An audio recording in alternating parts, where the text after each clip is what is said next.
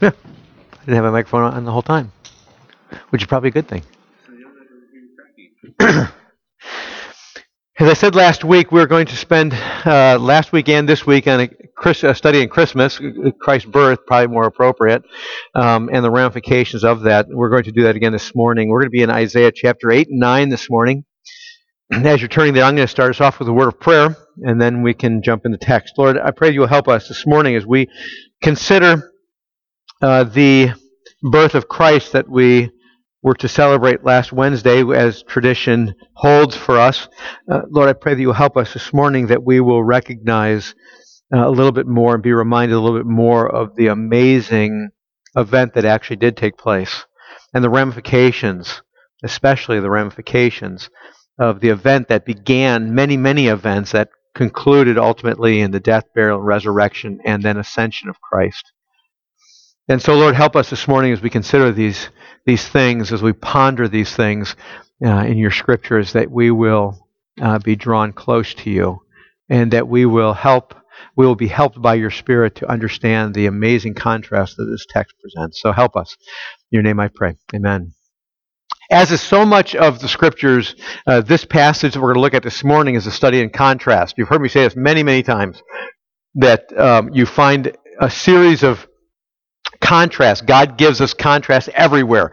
This or that, or this, not that, or not this, that. You know, a variety of ways that the, the scriptures approach it, but we find that there is a pretty well constant drumbeat of contrasts being presented. And the reason why is because we learn the contrast. We, we discover our need as we discover who we are.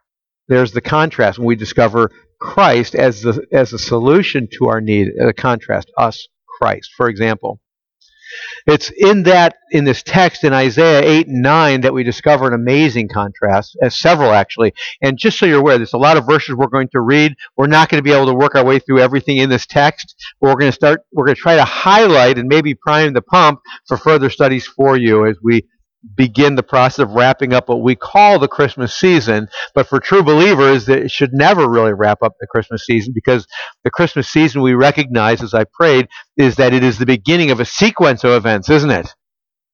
The scriptures, interestingly enough, don't describe Christmas or the birth of Christ more appropriately as just a, a little event that takes place. It, it's, it's described as something that happens in the fullness of time. And the idea of in the fullness of time, this is a freebie, not in this text, is that all of the history before them was rushing towards this moment. This is not a little insignificant thing. Now, of course, it is just an introduction to what is going to come, right? Everything that unfolds in the next 33 years after Christ's birth. Um, but it is the fullness of time that Christ comes to this planet. He breaks through time and space and is born of a virgin in a manger in Bethlehem. And then that begins the process of reconciliation and redemption coming to our world. Let's start in, in Isaiah chapter 8, verse 11, and we're going to actually read all the way through chapter 9, verse 7. So follow along and I'll read it. For the Lord spoke thus to me with his strong hand upon me and warned me not to walk in the way of this people, saying, Do not call conspiracy all that this people calls conspiracy, and do not fear what they fear, nor be in dread. But the Lord of hosts, him you shall honor as holy. Let him be your fear. Let him be your dread.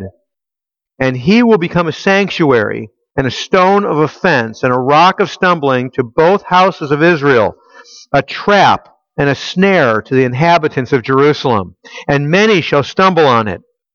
They shall fall and be broken. They shall be snared and taken. Bind up the testimony. Seal the teaching among my disciples. I will wait for the Lord who is hiding his face from the house of Jacob, and I will hope in him. Behold, I and the children whom the Lord has given me are signs and portions to in Israel from the Lord of hosts who dwells on Mount Zion. And when they say to you, Inquire of the mediums and the necromancers who chirp and mutter, should not a people inquire of their God? Should they inquire of the dead on behalf of the living? To the teaching and to the testimony. If they will not speak according to this word, it is because they have no dawn. They will pass through the land, greatly distressed and hungry. And when they are hungry, let them be enraged and will, uh, I'm sorry, they will be enraged and will speak contemptuously against their king and their God and turn their faces upward. And they will look to the earth, but behold distress and darkness, the gloom of anguish.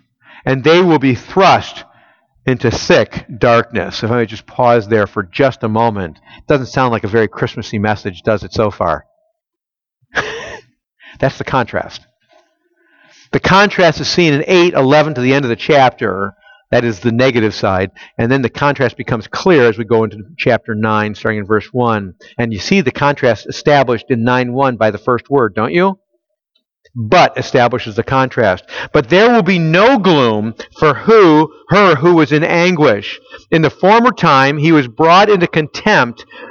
Uh, he was brought into contempt the land of Zebulun and the land of Naphtali but in the latter time, he has made glorious the way of the sea, the land beyond the Jordan, Galilee of the nations.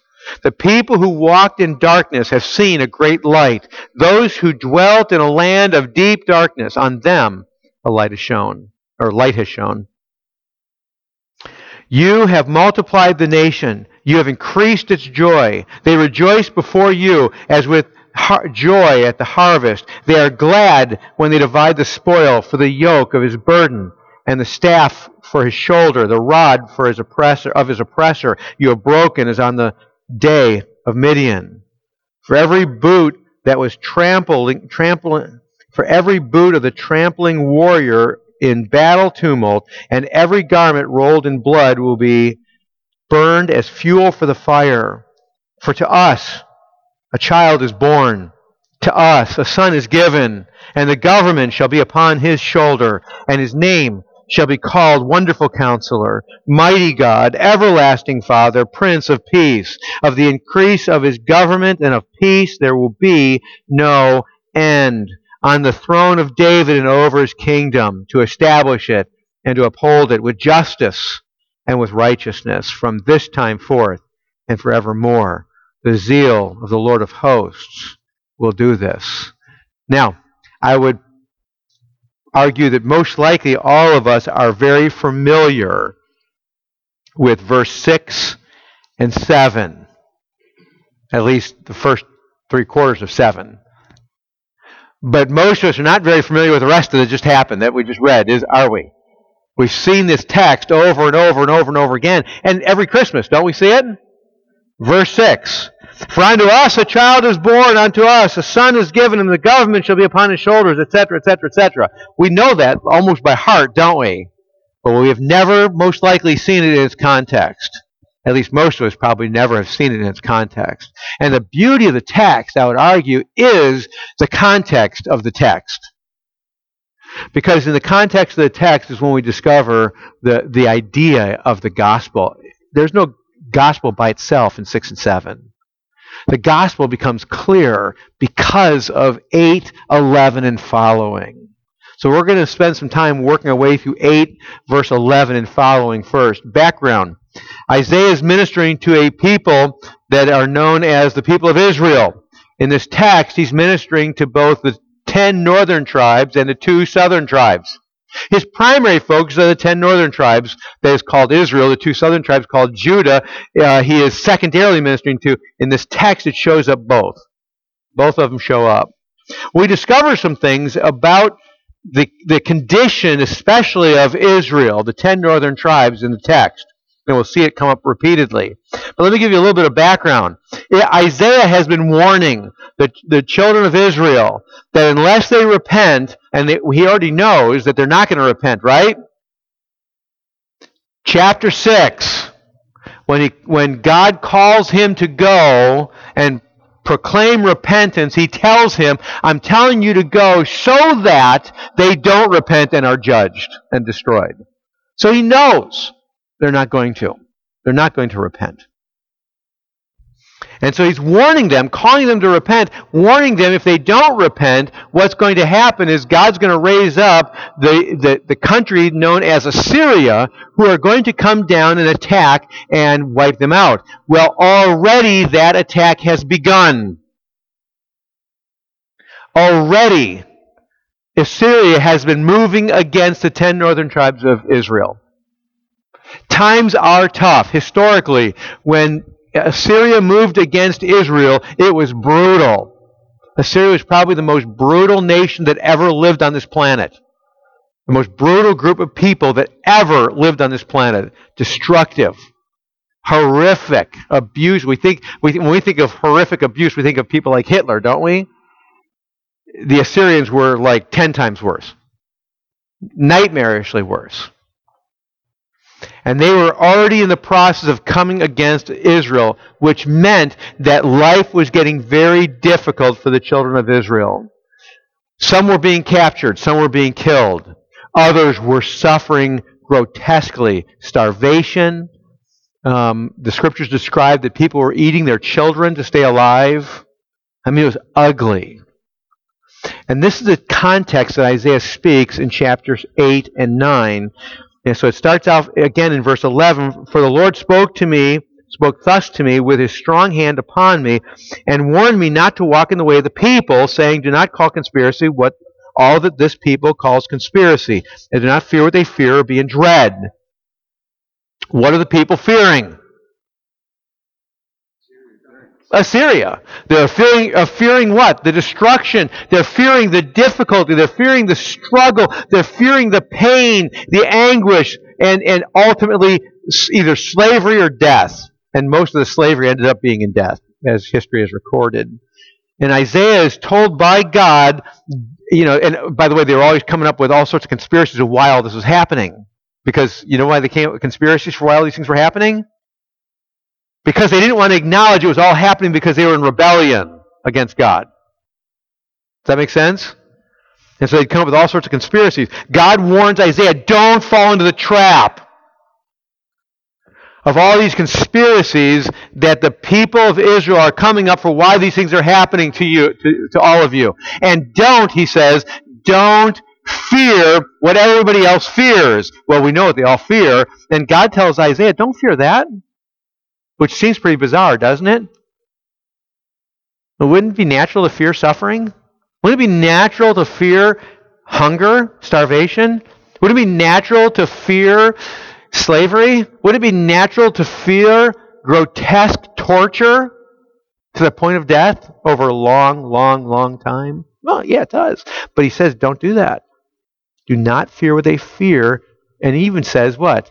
Nor be in dread. Kind of, if you think about it, it sounds a little bit like, if, if, I may, if I may say this, if you, if you think about it, on the other side of the coin, you find Habakkuk. And not on the other side of the coin, but fleshing out the picture a little more, you find Habakkuk chapter 3, when he says in chapter 3, even if all these horrors happen, which they're going to, because God promised them, he says what? Yet I will, what? Trust in the Lord. You know what he says? That's exactly what God is telling Isaiah. Don't dread, don't fear, don't get involved in the, in the conspiracies. And what he's going to do from here on out is he's going to explain where his heart should be. But he's also going to talk about the difficulties as well. But he says, don't, don't fear, don't get involved in the conspiracies, or and don't get don't be in dread. Verse 13, but the Lord of hosts, and the Lord of hosts means what again? Lord of armies. And who's coming against Israel? The Assyrians with their armies. But in reality, who's coming against Israel? The Lord of hosts, the Lord of armies. But the Lord of hosts, what does he say? Him you shall honor as holy. Let him be your fear. Let him be your dread. Why? Because these things are all ordained by God. That's what God is telling Isaiah. Let Him be your fear. Focus on Him. Focus on glorifying Him, worshiping Him, and honor Him. And then let Him be your dread if you dishonor. Verse 14. And notice what he says, and here's our first contrast, verse 14. And he will become a sanctuary and a stone of offense and a rock of stumbling to both the houses of Israel, that is, Israel and Judah, a trap and a snare to the inhabitants of Jerusalem. And many shall stumble on it. They shall fall and be broken, and shall be snared and taken. Interesting study, inter- interesting study in contrast, because he starts out saying, what again? and he will become a what? A sanctuary. What is a sanctuary? Exactly. He will become a safe place, but then right after he says he will become a sanctuary, or he will become a, sang, a, sang, a safe place, he says what? And a stone of, of offense, a rock of stumbling. To both the houses of Israel. What's he talking about? Well, there are a few, aren't there? There are some, to steal a word from the scriptures, there are a faithful remnant in Isaiah's day who love God, who are hearing the warning that Isaiah is bringing. Don't get involved in the conspiracies. Don't get involved in the fear. Don't get involved in the dread, but trust in the Lord. There's a small group who are living their life trusting the Lord. For them, he's going to be a sanctuary. Now, does that mean that no bad things are going to happen to them? No. Fact, Habakkuk makes it very clear. He knows he's going to die. And he does. And it's going to be a gruesome death. But the sanctuary is what can man do to me? If God is for me, who can be against me? But we have a contrast, don't we? On the one hand, it's going to be a sanctuary.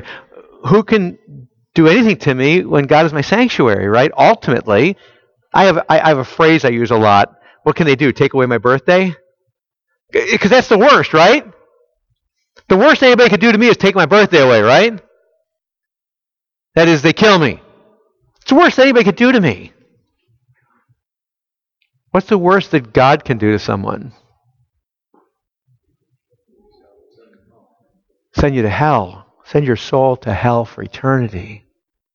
What a study in contrasts. Sounds like someone taking my birthday sounds like a sanctuary, doesn't it?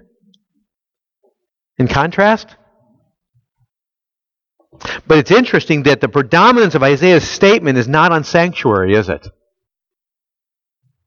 The predominant emphasis is not on sanctuary, quite to the contrary. It's on a stone of, of offense, rock of stumbling, a snare. Those are the three things said, isn't it? Rock, stone, and snare. One sanctuary, rock, stone, and snare. Three bad, bad things.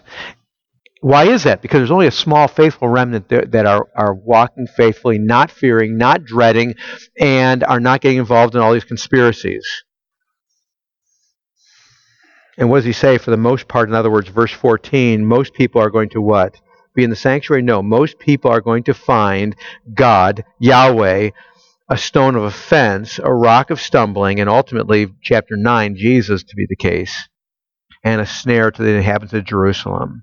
It is interesting that he uses the word snare twice. In verse 14, he says, snare to the inhabitants of Jerusalem. And verse 15, and many shall stumble on it, they shall fall and be broken, and they shall be snared and taken. Interesting statement because it, it, has both a near and far statement. All these have near and far statements. There are going to be people who are going to trust in the Lord, not get involved in where the rest of Israel is. There are some people who are going to trust in the Lord. But these other people, they're going to near, they're going to be stumbling, they're going to trip and fall, and they're going to be snared and taken away near to where? Assyria. Far as we just said, they're going to stumble over Jesus, they're going to trip and fall, and they are going to be snared and taken away to. No, in the far far story would be hell. Near is Assyria, far is hell. And that's exactly what he's driving towards. Now, let me just stop on that. For Isaiah, in other words, fear, dread, getting involved in the conspiracies is evidence of what?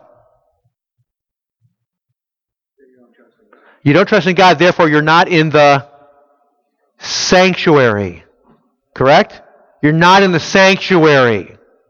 And when he says predominantly, people are going to be snared, they're going to trip and fall, they're going to stumble because they're not in the sanctuary. They are actually going to be hauled off to Assyria and ultimately hauled off to hell. In light of all that, Isaiah turns in verse 16 and he says, What? Bind up the testimony.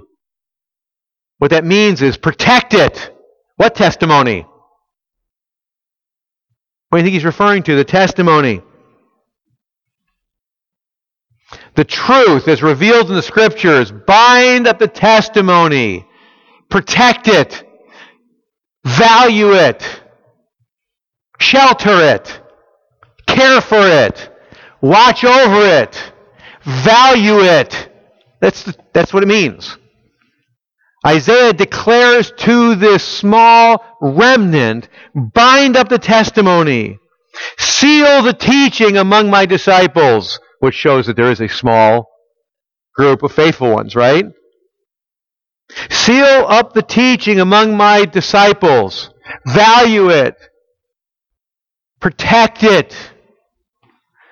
And the implication is communicate it, teach it, proclaim it, don't compromise it.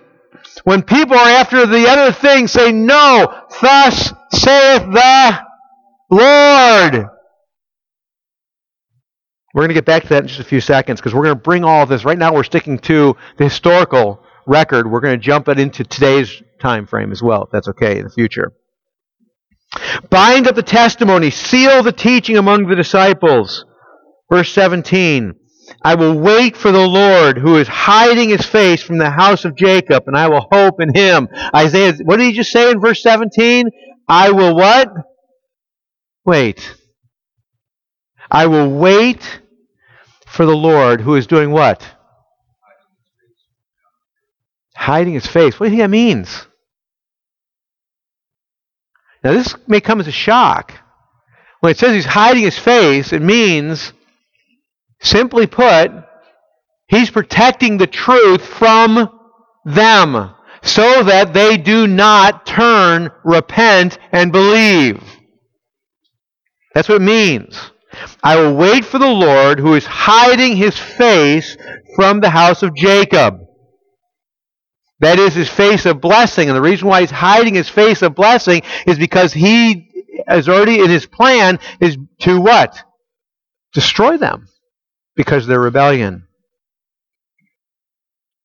I will wait for the Lord who is hiding his face from the house of Jacob, and I will hope in him. Unlike everyone else, my hope is what? In him. My hope is, and this is interesting, I want to put it in its context. Isaiah is not saying, my hope is in escaping, is it? My hope is in safety. Is that what his hope is in? My hope is in security. My hope is in comfort and ease. Now, he's saying what? Listen to it again. I will wait for the Lord. Now, the hist- historical record is clear in the scriptures in Isaiah and elsewhere. Waiting on the Lord here is just like Habakkuk. Waiting on the Lord is for the destruction to come. Because he promised it. It's not avoiding the destruction. Waiting on the Lord is for the destruction to come, firstly, but at the same time, I'm waiting on the Lord for something even greater. And that's going to be revealed in chapter 9. Right now, it's just I'm waiting on the Lord. I'm waiting for the Lord. And the Lord I'm waiting for is the one who is actively hiding his face from the children of Israel. And then he, and he states, And I hope in him. And what that looks like, we're going to talk about it again in just a few minutes. Verse uh, 18 Behold, I and the children whom the Lord has given me are signs and portents for, or in Israel, from the Lord of hosts, uh, yeah, from the Lord of hosts who dwells on Mount Zion. He's referencing he and his children as as being um, people who are faithful to God, who are hoping and waiting on the Lord, depending on the Lord, not getting involved in the fear, dread, and conspiracies. And so they are like little mini lights in the midst of the, all the darkness that is there. Their lives and their words are proclaiming the truth. They're living out the truth. It is very evident. The contrast is evidently clear, is what Isaiah is saying. I and my children are signs, whom the Lord has given me, are signs and portents in Israel for the Lord of hosts who dwells on Mount Zion. In other words, he and his children are, are pointers, as it were, to the Lord. Everywhere they go, they're pointers to the Lord. They're signs, they're like road signs. The Lord is this way. The Lord is not that way, but that is put in exact contrast to verse 19. And when they say to you, inquire of the mediums and necromancers who chirp and mutter, what? Huh? Isaiah and his children are there being signs, road signs, screaming out, the Lord is this way, not that way. The people of Israel are doing what? They're saying, let's go that way. In that case, it was the, the necromancers, and what are necromancers? Anybody have any idea? spirits of people who are going to predict the future. Yeah, they're uh, they're they're, they're yeah, they're they're they're, they're well they're they're they're they're trying to try supposedly trying to gather information and wisdom from the dead. Okay? That's who they are. That's what they did. The mediums and necromancers are people who are, and it's interesting how he describes them, who chirp and mutter. In the Hebrew, the, the, the actual the idea is uh, they're ventriloquists. They, they go to the grave sites and they actually are like, they're, they're throwing their voice to make it sound like there's some noise coming out of the graves. And then they interpret the, the, the sounds and say, this is what the dead are telling us for our future and how you ought to live. The point is, Isaiah and his children and the disciples that, that are with Isaiah and his children are saying, This is the way, walk ye in it, and not that way. And they're saying, Let's go that way.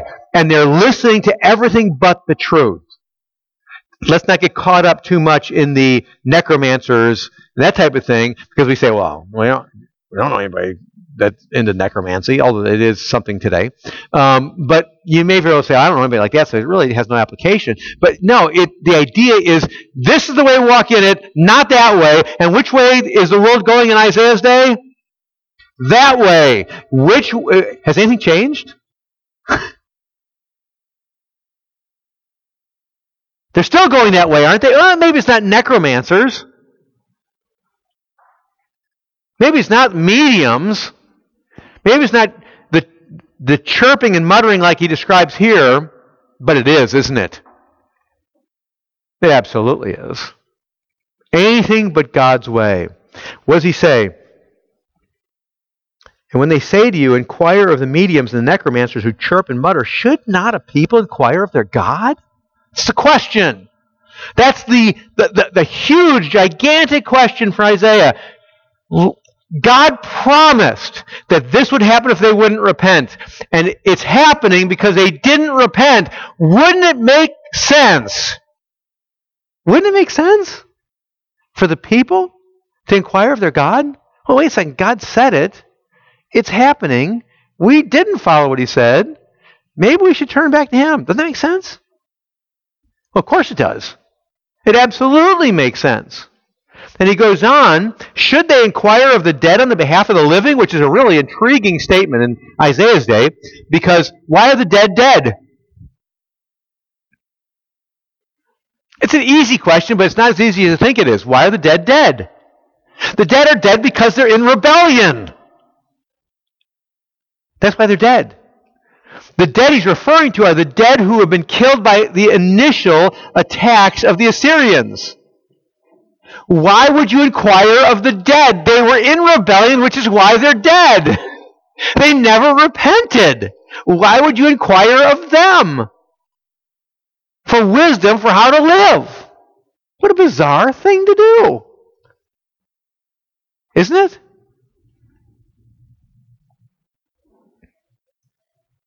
Verse 20. Isaiah then turns. Again, contrast. You almost, and I think it's appropriate to hear it this way, it sounds like a chant or a cheer. And it is. What does he say? To the teaching and to the testimony. It's like Isaiah is now speaking to his children and his disciples. To the teaching and to the testimony. What does he mean when he says it that way? He's establishing, obviously, a contrast to the necromancy and the mediums. He's establishing a contrast to things that are worthless and condemning to the only hope they have, which is in God. And what is he referring to in verse 20? To the teaching, the testimony, he's talking about the truth that's declared in God's word as well as in his true prophets. To the teaching, to the testimony. In other words, the idea is cling to teaching, cling to testimony, or rush to the teaching, rush to the testimony. Why? Because these things are all happening because of the Lord and by the Lord's design, by His sovereign plan. And if that's true, to the law, to the testimony. Not to the necromancers and mediums, to the law to the testimony. And he continues on in verse 20 If they will not speak according to this word, it is because they have no dawn. What that means is if they won't speak according to the word, if they're rejecting the word of God, if they're not proclaiming the word of God, if they're not speaking the word of God into the situation and circumstances that the people find themselves in, if they're not speaking the word of God into it, there's a reason why they're not. And the reason is because the dawn has not risen in them. That's the idea. The dawn has not risen in them. Because the dawn had risen in them, what would they be doing? To the law, to the testimony. That's where they'd be going. But if that's not where they're going, it's because the dawn has not risen in them. That is, the light has not risen in them yet. In other words, they're still in darkness. Because they're in light, light would what? Yes, sounds like First John, doesn't it? I knew you'd appreciate that, Ken. If the light was in them, the light would shine from them, wouldn't it? So if the light is not shining from them, if their cheer, as it were, their rallying cry, as it were, is not to the law, to the testimony, if that's not their rallying cry, if that's not the theme of their lives, it's because the dawn has not yet risen. They have no dawn. What does it mean that the dawn has not risen in them? What are the ramifications of it? Verse 21 They will pass through the land greatly distressed and hungry. And when they are hungry, they will be enraged and will speak contemptuously against their God, I'm sorry, their king and their God, and turn their faces upward. So they will actively what? Reject their king, who God placed there. They will actively reject their God. And when it says they will turn their faces upwards, this is not upwards in prayer and repentance. This is the upward turn of their face in rebellion and hatred to their God, which at this point in time has not happened, but it says they will. In other words, it will happen in a little bit. As times get worse and worse and worse, that will begin to happen. Verse 22 And they will look to the earth, but behold, distress and darkness, the gloom of anguish, and they will be thrust into thick darkness. Sounds pretty dark, doesn't it? Sounds pretty scary, doesn't it? Let me just go back to 11 through 22 of chapter 8 real briefly and try to bring it up to speed here. Because I think that what Isaiah is saying to Israel at this point in time echoes down through the tunnel of time, as it were, to today. Just as Isaiah was saying in that day, today, there's several things Isaiah is saying. Don't get involved in the conspiracies. Why do things happen in our world? Why? Because God has planned them for his purposes. And if that's true, then how should we respond to it?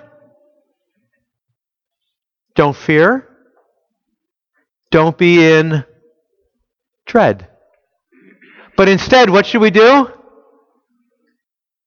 What does it say in this chapter, chapter 8? Wait. The operative word is wait. Wait what? Wait for the Lord.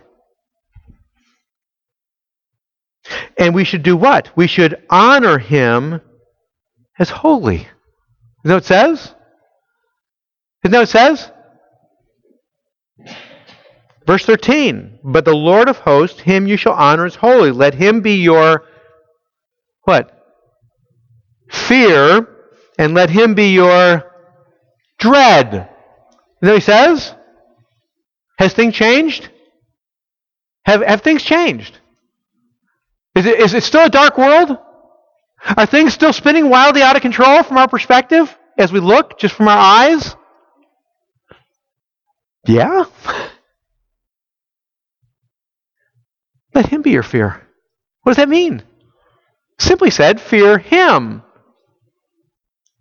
Because these things are by God. All things are from him through him and to him. To him be glory forever. Amen. If we're in God, in Christ, then we should find ourselves resting in him, honoring him, letting him be our fear, letting him be our dread. We've talked about that many, many times before. And we should wait on him and enjoy the sanctuary. Well, you know what that looks like? You know what it looks like today? To fear the Lord? To be in dread of the Lord? To wait on the Lord? To honor the Lord? You know what it looks like? It looks like the same thing it looked like in Isaiah's day. You know what it looks like? Ready? It's really simple. To the law, to the pro, to the to the testimony. Nothing has changed, has it? Has anything changed? The idea for Isaiah is when he, when he shouts out to the law and to the testimony, it's because that's what's in him. He's enthralled with God's revelation, in other words. He's captivated with God's revelation. What he revealed in the scriptures. And he's saying, when I see what's going on around me, to the law and to the testimony, doesn't it sound a lot like, like 2 Corinthians chapter 4? I mean, it does. You know, all sorts of bad things happen to me. But you know what? God is, is using these things for his glory. And it's for the purpose of revealing the gospel. Isn't that what 2 Corinthians 4 is saying? And Paul says that, yeah, these things are killing me, but they're revealing the gospel, and that's all right because he's all about the law and the testimony, the, the Word of God. And if we're all about the Word of God, what's going to evidence that? What's going to be the evidence that we're all about the Word of God to the law and to the testimony? What's going to be the evidence? Yes, we're going to proclaim it. It will be on our mouths. That's what it says. Did you pick it up there? To the teaching and the testimony, if they will not speak according to this word, it is because they have no dawn. Did you hear what he just said? The evidence that someone is waiting on the Lord, is honoring his name, is fearing and dreading the Lord, is that the Word of God is being taught by Them. As a result, they're not fearing. The evidence is that they're teaching the Word of God.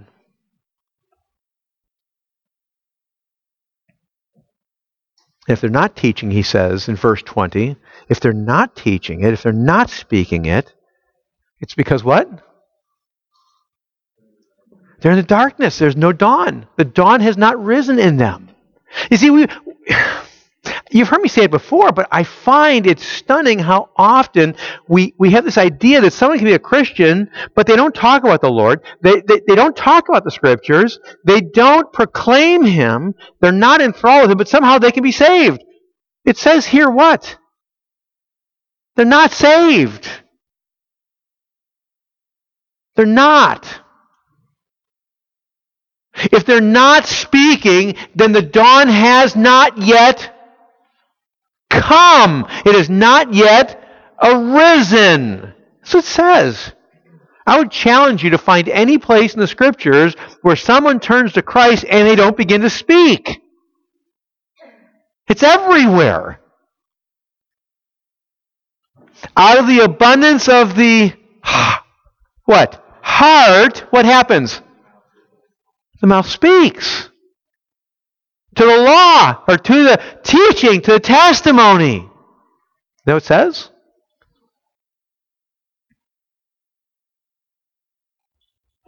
But for those, and by the way, we're talking about people who are viewing themselves as covenantal people, right? Israel, Judah. What's going to happen to them? They're going to be distressed and hungry. And they get enraged. And then they'll start saying things that are just way out of line. And then eventually they'll be thrust into utter darkness. Thick darkness. Not much difference today, is there? No, we don't have the Assyrians coming after us. Not much difference. And by the way, again, we can get caught up in the mediums and necromancers, but how often do we hear people who claim to be Christians talk to other people who are going through difficulties or struggles, and they talk to them about everything but the scriptures? They give advice.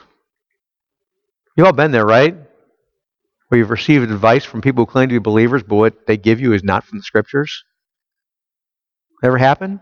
Can't tell you how many times I talk to people who who I'm I'm in conflict with.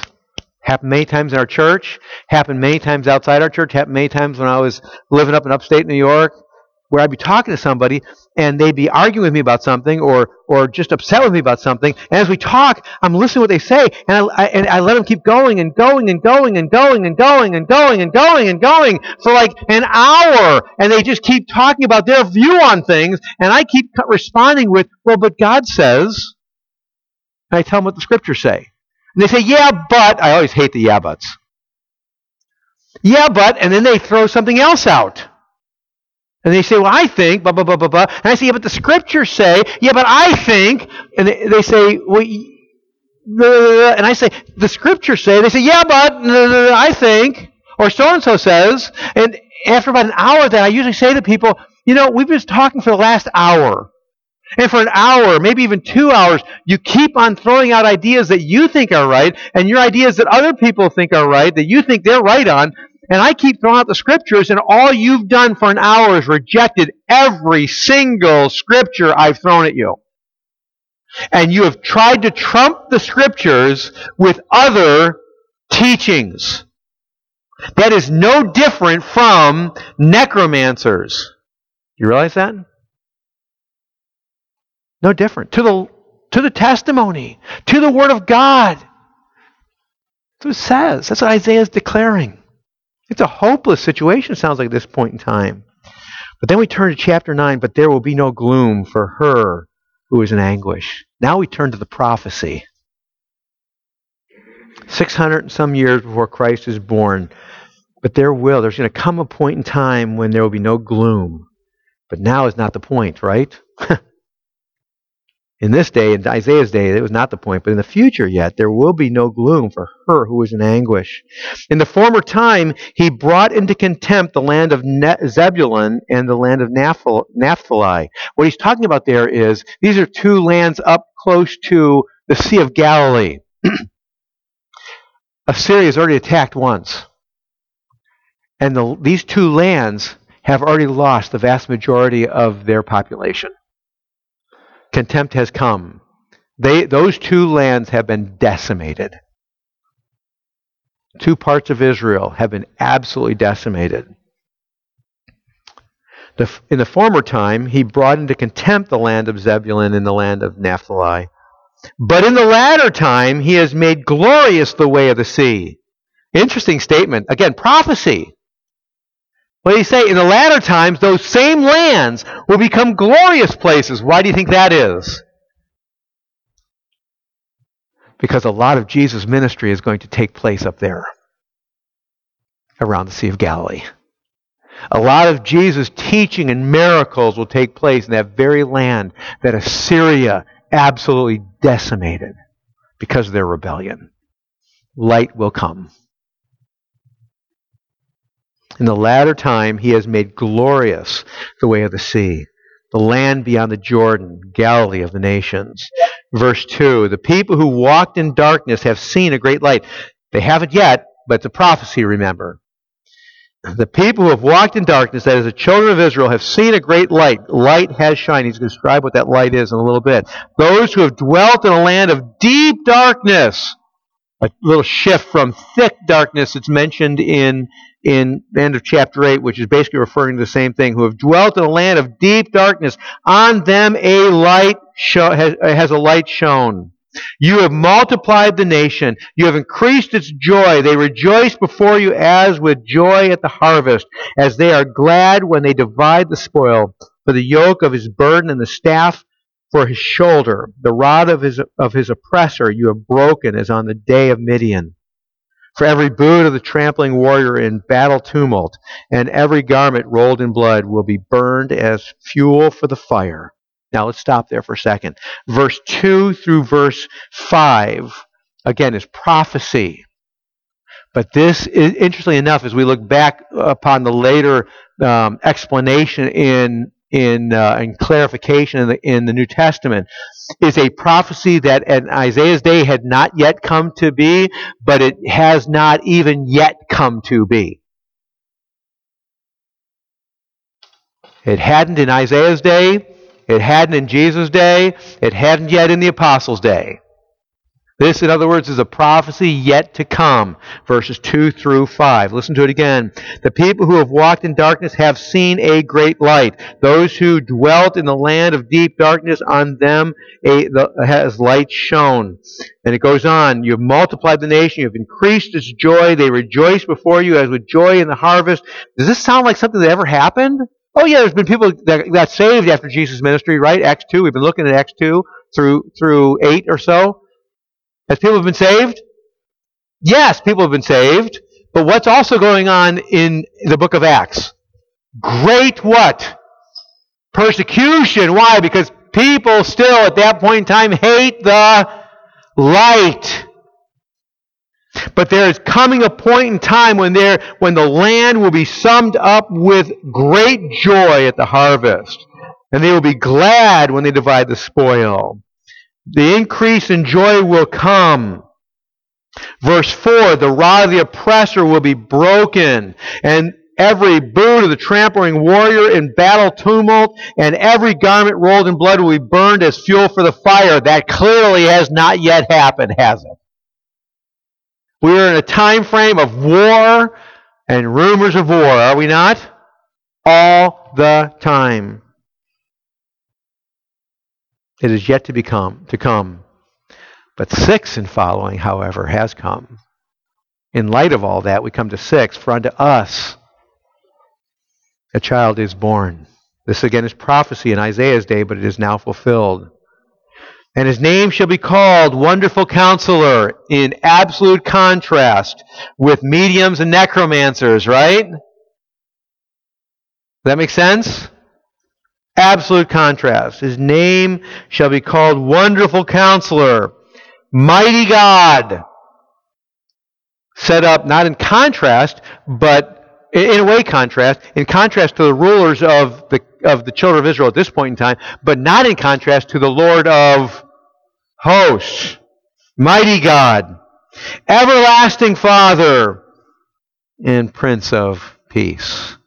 He will bring where there once was not just war horizontally, right? Not just tumult horizontally, and not even primarily, right? Because really, the horizontal tumult, the horizontal conflict is just evidence, right? It's evidence of what? Vertical tumult, vertical conflict between man and God. For unto us a child is born, to us a son is given. And his name shall be called Wonderful Counselor, Mighty God, Everlasting Father, Prince of Peace. Where once there was nothing but war between us and God, he brings what? Peace. Verse 7 of the and this is not short term. Verse 7 of the increase of his government and of peace what? There shall be no end. When his government is established and he brings peace, that peace will know no end. And by the way, that is a prophecy that has been fulfilled. Do you realize that? Because what did I, uh, Matthew 28 say? All authority all power have what? Been given unto me. Those are kingdom terms. He's the king of the kingdom, and his kingdom has been thoroughly established. We don't wait for a kingdom yet to come. His kingdom has been established. It has come. The only question is, have we been a recipient of the king who has brought the kingdom and has brought peace? That's the question. Right? That's the question. He goes on, there'll be no end on the throne of David and over his kingdom to establish it and to uphold it with justice and righteousness. From this time forth, what time forth? the time of the child coming from this time forth and forevermore. The zeal of the Lord of hosts will do this. See, that's what this, the Christmas story is all about. The Son had been sent as a baby, a child is born, and his government will be established. And when his government is established, and it was established because of the crucifixion and resurrection, as a result of that, all authority, all power is given. And it has no end. And for those who are part of that kingdom, he is the Prince of Peace. And we have peace between God and man. Now, the New Testament fleshes that out dramatically. Peace is brought because we are adopted as sons and we become family. Isn't that amazing? It's amazing. There's no end. If that's true, could I just really become contemporary now? If that's all true, a couple questions I need to ask us, each one of us. Are we listening to mediums? Are we listening to necromancers? Now, I know, literally speaking, we're not listening to mediums and necromancers. I know that but it's just a picture, it's just a, an idea. Would, would, would I say, and would you say, that the ramifications of the Prince of Peace coming, a baby being born, and all that came because of a baby being born, as described in Isaiah chapter 9, as well as many other places, would we say as a result of that, that is that what Christ has accomplished has been applied to our lives, and the evidence of it is honoring the Lord. The result of that is not fearing and not dreading anything but the Lord. Would we say that the result of that is waiting on the Lord? Would we say, as we look at ourselves, would we say that the ramifications, the truth of the matter is that because Christ has come, now the cheer, if I may, the mantra, if I may use that term, the theme of my life is to the teaching and to the testimony.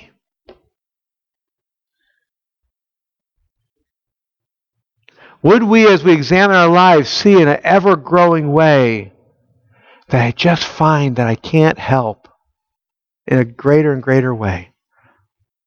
I can't help but talk, speak about the child who has come, the child who has been born.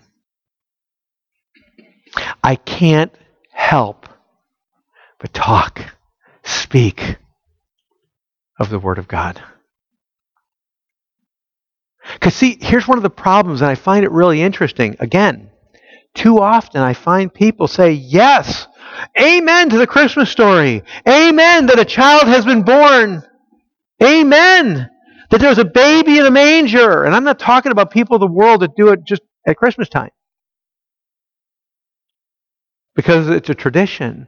I'm talking about people in the church too often I find are people who would say amen to all of six, all of it. Yes. Maybe even seven, the beginning of seven.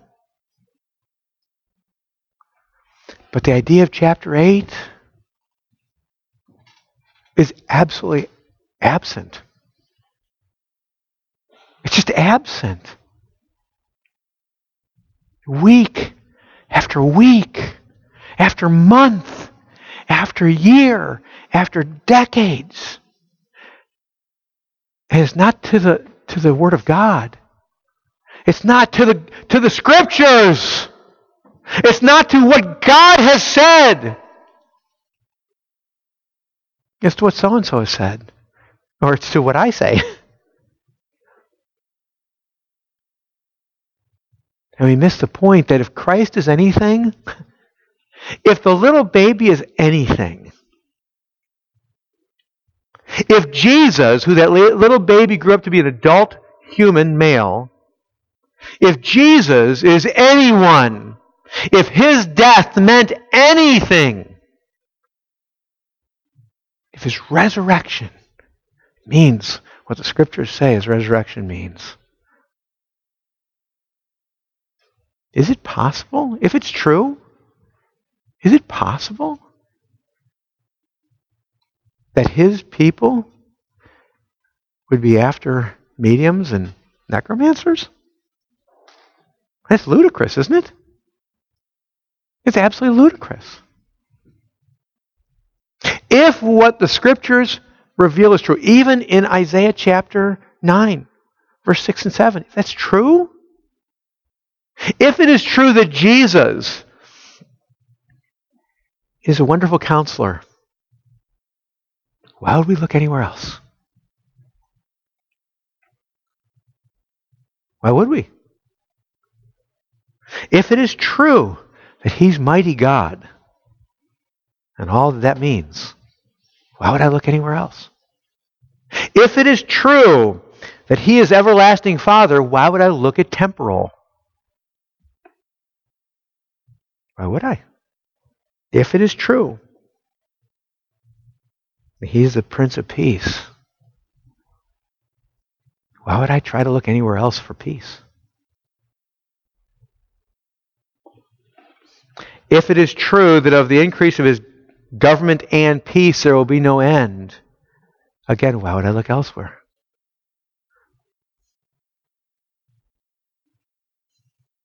If his kingdom is justice and righteousness, now and forevermore, why would I look for justice and righteousness now and evermore elsewhere? My point is as we wrap up the Christmas season, that at least the traditional Christmas season.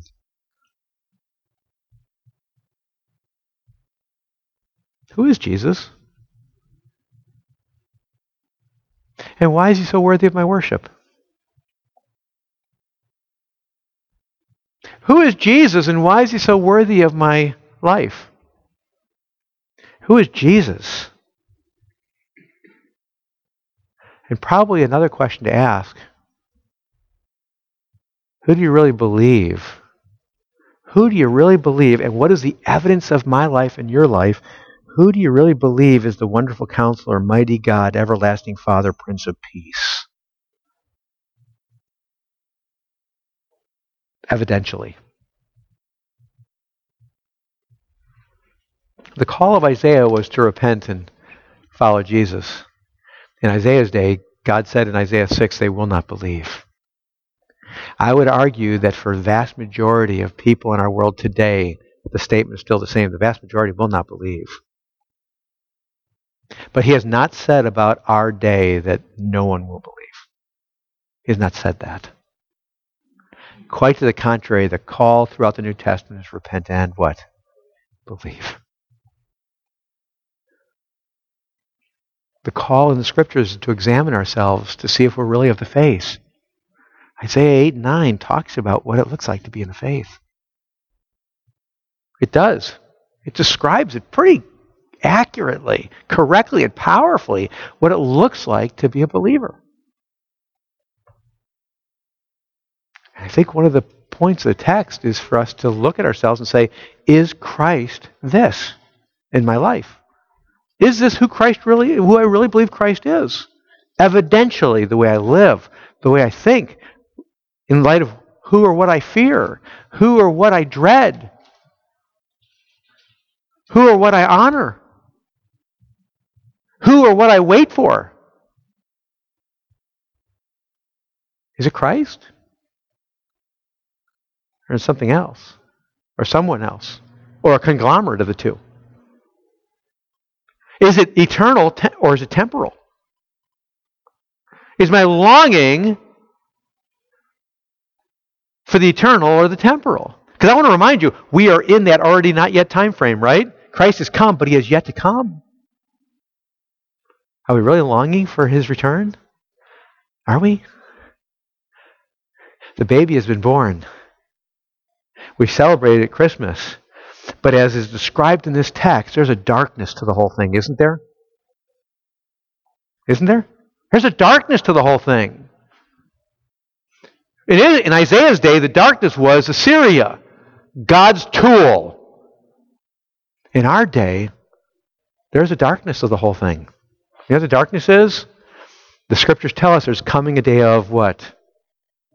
Judgment. There is coming a day. We can pretend like it doesn't exist. We can pretend like it's not really going to happen. There's coming a day of judgment.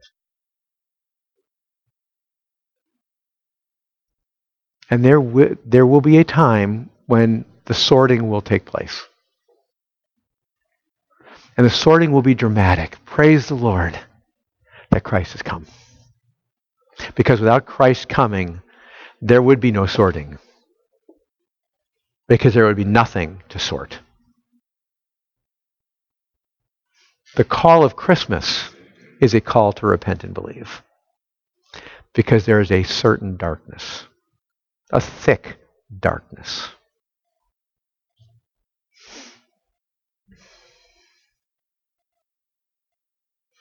There is a certain gloom.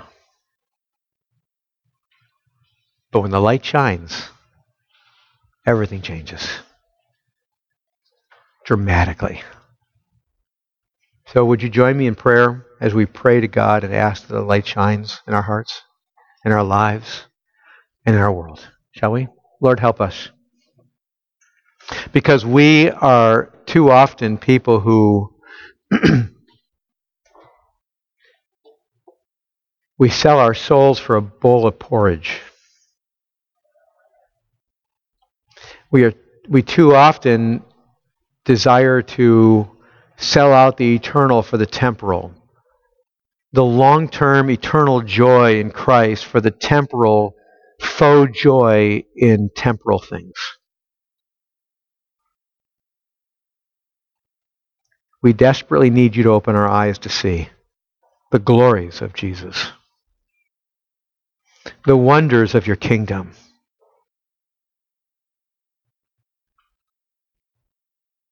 The amazing joy that is in you. So we ask you to work in our lives, Lord. Open our eyes to see. Glorify yourself in us and through us. In your name I pray. Amen.